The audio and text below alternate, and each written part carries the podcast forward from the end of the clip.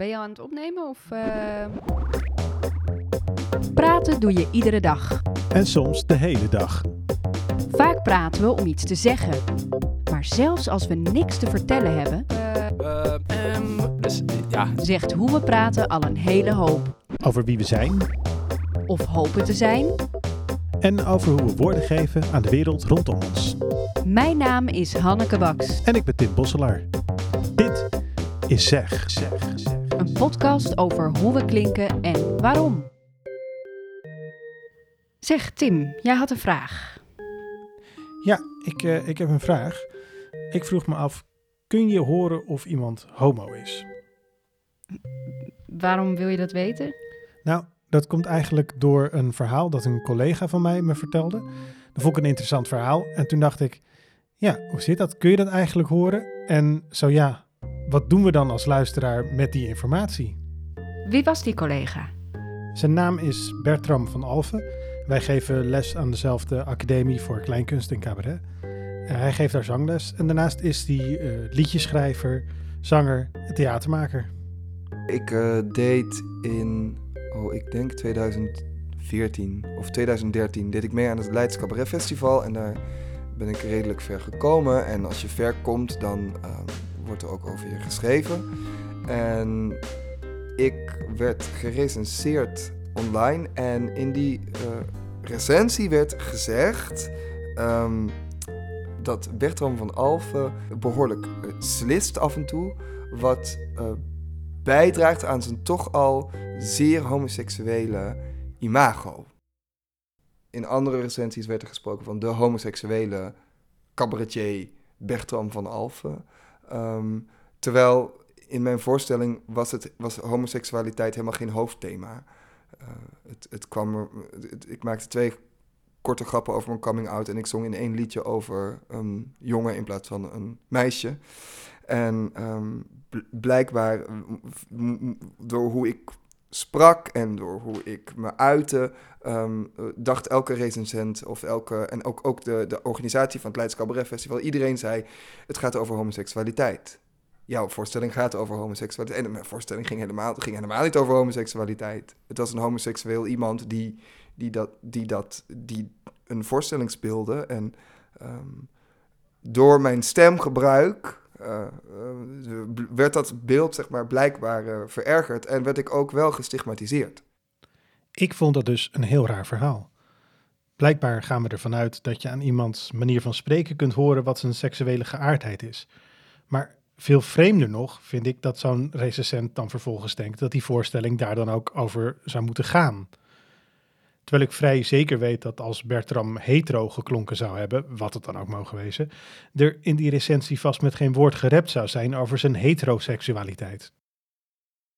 Jo Janneke van der Toorn is bijzonder hoogleraar inclusie van LHBTI-werknemers op het werk aan de Universiteit van Leiden en zij legt uit dat er in dit soort gevallen sprake is van een asymmetrie.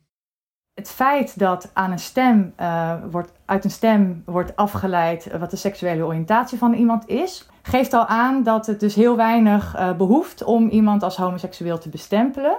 Terwijl als diegene zich helemaal in woord en eh, stemgebruik had gevoegd naar de norm, er helemaal niet over na was gedacht dat diegene een heteroseksuele show opvoerde. Hè?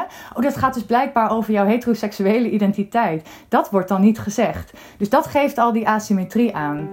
Want hetero zijn hoort zo bij eh, de norm dat we dat eigenlijk dat dat ons niet meer opvalt. En dat is niet alleen maar descriptief, dus het is niet alleen maar beschrijvend, maar ehm, het is ook voorschrijvend en dat heet dan prescriptief. Eh, dus we zien het niet alleen maar om ons heen. We vinden ook dat dat eh, normaal is en dat dat is hoe het moet zijn.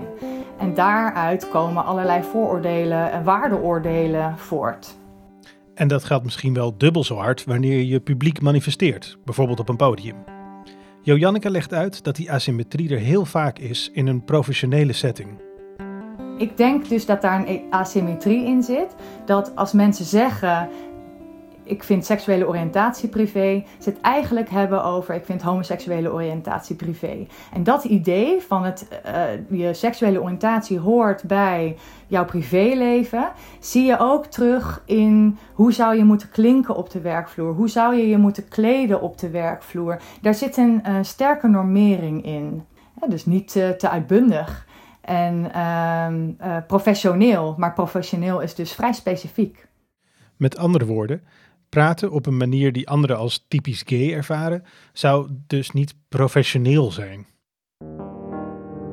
Dat doet me denken aan een verzoek dat ik eens van iemand kreeg. Een makelaar die al jaren uit de kast was, vroeg mij in mijn rol als stem- en spraakcoach hem te helpen om minder gay te klinken, omdat hij het niet leuk vond dat potentiële huizenkopers, zodra hij zijn mond opendeed, een idee hadden, en dit zijn zijn woorden, over wat hij tussen de lakens zou uitvreten. Ik vond het eigenlijk best een lastig verzoek. Want aan de ene kant wilde ik hem best helpen meer invloed te hebben op hoe die klinkt en hoe die overkomt. Dat is mijn werk, dat doe ik de hele tijd. Maar aan de andere kant voelde het ook alsof ik daarmee zou bijdragen aan het in stand houden van een norm waar ik helemaal niet achter sta. Ik, ik kan me wel voorstellen dat, dat, dat, dat je niet zo gestigmatiseerd wil worden al in, je, in je professionele uh, sfeer. Dit is Bertram weer. Maar ik vind het ook tragisch.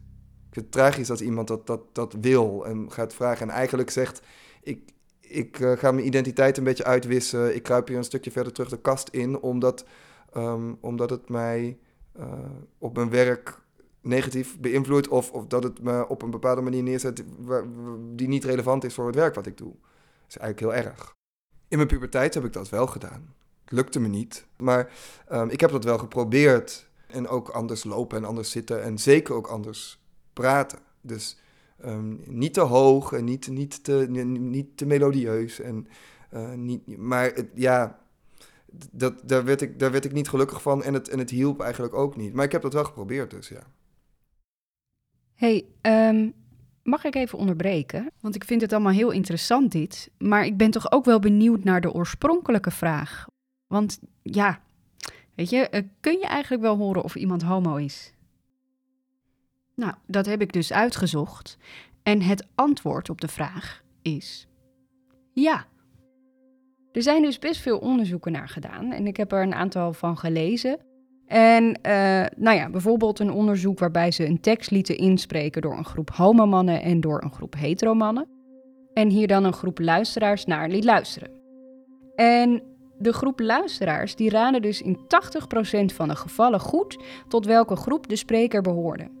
En het, is, ja, het gaat om een subjectieve beoordeling, maar best wel accuraat. Nou, dan hebben ze dus ook nog allerlei objectieve metingen gedaan. En uh, daar konden ze die verschillen alleen niet zo terugzien. Dus er was uh, ja, niet echt een verschil te merken in toonhoogte of bijvoorbeeld spreekmelodie. Er waren wel wat ja, microvariaties, dus hele kleine variaties in de articulatie. En uh, nou ja, een grappig om te weten misschien, maar de langste hetero S duurde korter dan de kortste homo S. Um, nou ja, doe wat je ermee uh, wil. maar er waren dus een aantal medeklinkers die wat scherper of overdrevener werden uh, gearticuleerd. Oké, dus je zou dan, mocht je dat willen, iets aan een paar medeklinkers kunnen doen. Maar de vraag blijft natuurlijk, wil je dat? Het doet me denken aan een uh, documentaire die ik zag, uh, genaamd Do I Sound Gay? En de documentairemaker uh, wil binnen die documentaire nou ja, de zoektocht aangaan naar het minder gay klinken. Want dat wil hij graag omdat hij dan zelfverzekerder over zou komen. En hij gaat naar een stemcoach. En na heel veel training ja, spreekt hij wel zelfverzekerder. Maar het mooie is dat hij er ook achter komt dat dat vele malen belangrijker is dan of je gay of straight klinkt. Oké, mooi. Maar uiteindelijk ben je toch ook overgeleverd aan het oordeel van anderen. Ik bedoel, je kunt wel zelfverzekerder spreken, maar dan kun je nog steeds geconfronteerd worden met mensen die jouw manier van spreken niet professioneel vinden. Bertram bijvoorbeeld heeft als student wel eens van een docent op de theaterschool te horen gekregen dat hij ook hetero-rollen zou moeten kunnen spelen en daarvoor ook anders zou moeten klinken. Dat het um, voor mij als acteur belangrijk was dat ik uh, ook in mijn spel, ehm, dat ik dat beter onder controle moest krijgen. Mijn, hoe ik mij, eh, hoe ik sprak en hoe ik bewoog. Omdat ik ook hetero rollen moest kunnen spelen. En omdat ik anders wel heel erg beperkt zou zijn. Ja, ja ik vind dat toch wel treurig om te horen. Ja? En eh, hoezo? Nou ja, ik geef zelf les aan theaterstudenten. En ik ben daar voor mijn gevoel helemaal niet zo mee bezig. En, en eh, ja, ik moet nu denken aan een lessituatie uh, waarin ik een, een, student vroeg om laag en stevig te klinken. En ineens zei hij: Wauw, nu klink ik net hetero. En ik dacht echt, shit, maar dit is helemaal niet wat ik ermee bedoel. Ik, ik wil gewoon een, een uh, neutraal stemgeluid. En het is helemaal niet mijn intentie om dit hetero of, of anders te maken in die zin. En ik vraag me dan af, luister ik dan niet stiekem toch met de oren van een heteronormatief persoon? Ja, nee, ik, ik denk dat je sowieso met de oren van een normatief persoon luistert. Want je, zegt neutraal, neutraal stemgeluid. Maar er zit natuurlijk ook al een, een norm in. Neutraal is ook, is ook een instelling, is ook een bepaalde. Uh, is een bepaald model hoe je neutraal zou moeten klinken. Dus daar zit al een norm in. En ik denk dat die norm uh, vaak wel heteroseksueel is. Ja, maar is dat niet iets wat continu verandert ook? Want bijvoorbeeld regels als van, nou, bij een punt ga je omlaag. Um, ja, is dat niet gewoon een standaard taalregel die je hebt? Ja, nee, ik denk het is sowieso cultureel bepaald natuurlijk. Hè? Want dat je bij een punt omlaag ja. gaat, dat is in het Nederlands zo, maar niet in alle andere talen. Um, ja, ik denk zeker dat dat verandert. Of, uh, en, en de vraag is misschien ook wat je daar aan, zou kunnen bijdragen aan zo'n verandering. Hoe, hoe normatief we daarin willen zijn. Ja. Ja, ik moest denken aan een, een vriendin van mij, die is theatermaker. En uh, ik vroeg ook haar daarnaar. En ze zegt van ja, de, uh, op het moment dat iemand een hetero-rol speelt en diegene heeft ja, homoseksuele gedragingen, zeg maar, dan denkt het publiek van, oh, hier zit iets achter. We moeten op ons hoede zijn. Ik vertrouw het niet helemaal. En dan, ja, dan moet je wel een verdomd goede reden hebben om, om daarvan af te wijken. Uh, gaf zij aan. Ja, ja dat klinkt, klinkt trouwens een beetje alsof je, alsof je homo's niet kan vertrouwen. Van oeh, hier zit iets achter. Uh, nee, maar um, ik, snap, oh ik snap wel wat ze zegt. Dat, dat je, dus dat als een, iemand een hetero-rol speelt, um, maar een soort van typisch gay klinkt, dat het publiek daar iets van vindt, wat dan ook. Uh, en dat ja. snap ik op zich, maar dan zou de, is vaak denk ik de reflex om dan te zeggen, oh ja, dan moet je dus niet zo klinken. Dus dan moet je... Uh, dan moet je meer hetero gaan klinken, wat het ook mogen wezen. Um, maar als we dat doen als theatermakers of als stemcoaches, dan, ja, dan voeden we dat publiek nooit op. Snap je? Dan, dan blijven we die norm natuurlijk in stand houden. Ik denk dat je daar gelijk in hebt. Dit is Joanneke van der Toorn nog een keer. En dat is dus een hele goede overweging om te kijken van nou, hoe kan je een uh, heteroseksuele man spelen met een uh, niet stereotyp heteroseksuele stem. Wat is daar dan voor nodig? En als je dat dan ook nog eens op het publiek kan overbrengen, nou dan heb je denk ik een hele interessante voorstelling. Nou, dat is altijd leuk als je gelijk krijgt van de professor. Ja, inderdaad. Ja. Nou ja, het heeft me wel aan het denken gezet. Dus ik vond het toch belangrijk om met een nieuwe generatie theatermakers in gesprek te gaan. Dus ik heb met een groep uh, studenten gesproken. Oké, okay. nou, laat maar horen dan. Ik denk wel dat dat er een bepaalde gay voice is. Maar er is ook wel een, een hetero stem. Er zijn ook wel hetero mannen die dan met opzet heel laag gaan praten. Een beetje, dat is ook niet helemaal natuurlijk dan.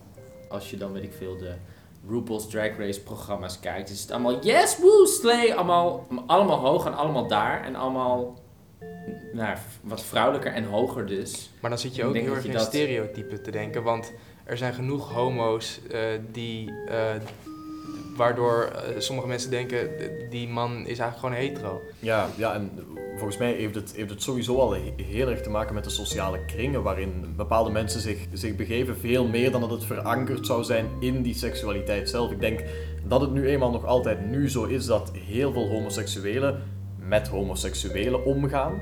Dat dat wel nog, nog altijd heel vaak zo is. En dat heel veel heteroseksuelen voornamelijk met heteroseksuelen omgaan. En dat, zij zich ook gaan, dat die groepen zich ook gaan spiegelen aan andere rolmodellen. Om het heel stereotyp uit te drukken, dat een heteroseksueel die gaat spiegelen naar een of andere actieheld in een of andere actiefilm. Zo'n mannelijke man. En dat homoseksuelen juist helemaal andere rolmodellen hebben. Als je dit zegt, moet ik opeens heel erg denken aan dat ik, als ik hier op school ben, dat ik dan volgens mij hoger praat dan dat ik bij mijn vrienden thuis. Ja, Want precies, dan zitten ja. we allemaal, moet je kijken, moet je kijken. En Ja. hier is het van enthousiasme, oh, wow, leuk. ah. Het is dan denk ik eerder dat je het, het aan een eh, gedragselement koppelt. Eh, hier is het enthousiasme overal en eh, bij mij thuis, bij de vrienden, is het ah, stoer en is vet. En, eh, eh. In plaats van aan de seksualiteit te koppelen. Ja. Ja. Dus, Hanneke, eh, conclusie?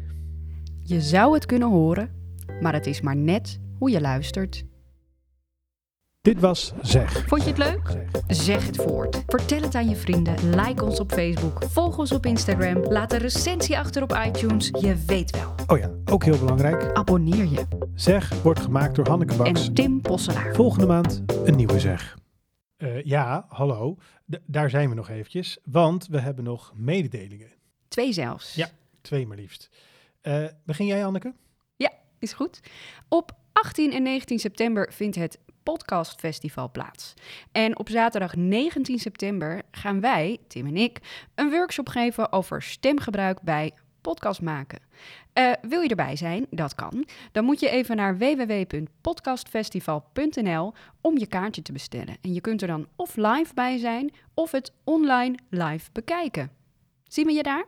hey, en nog iets anders. Eh, wij zijn altijd op zoek naar nieuwe vragen om afleveringen aan vast te knopen. Dus als er altijd al iets was wat je wilde weten over stem, spreken, eh, noem maar op. eh, laat het ons weten. En dat kan per mail naar zegpodcast.gmail.com eh, of via een van de eh, sociale media kanalen waar Hanneke veel meer van weet. Ja, Facebook, Instagram, daar kun je ons ook vinden op Zeg Podcast. En vergeet ons niet te volgen of te liken. Oké, tot de volgende zeg. Doeg!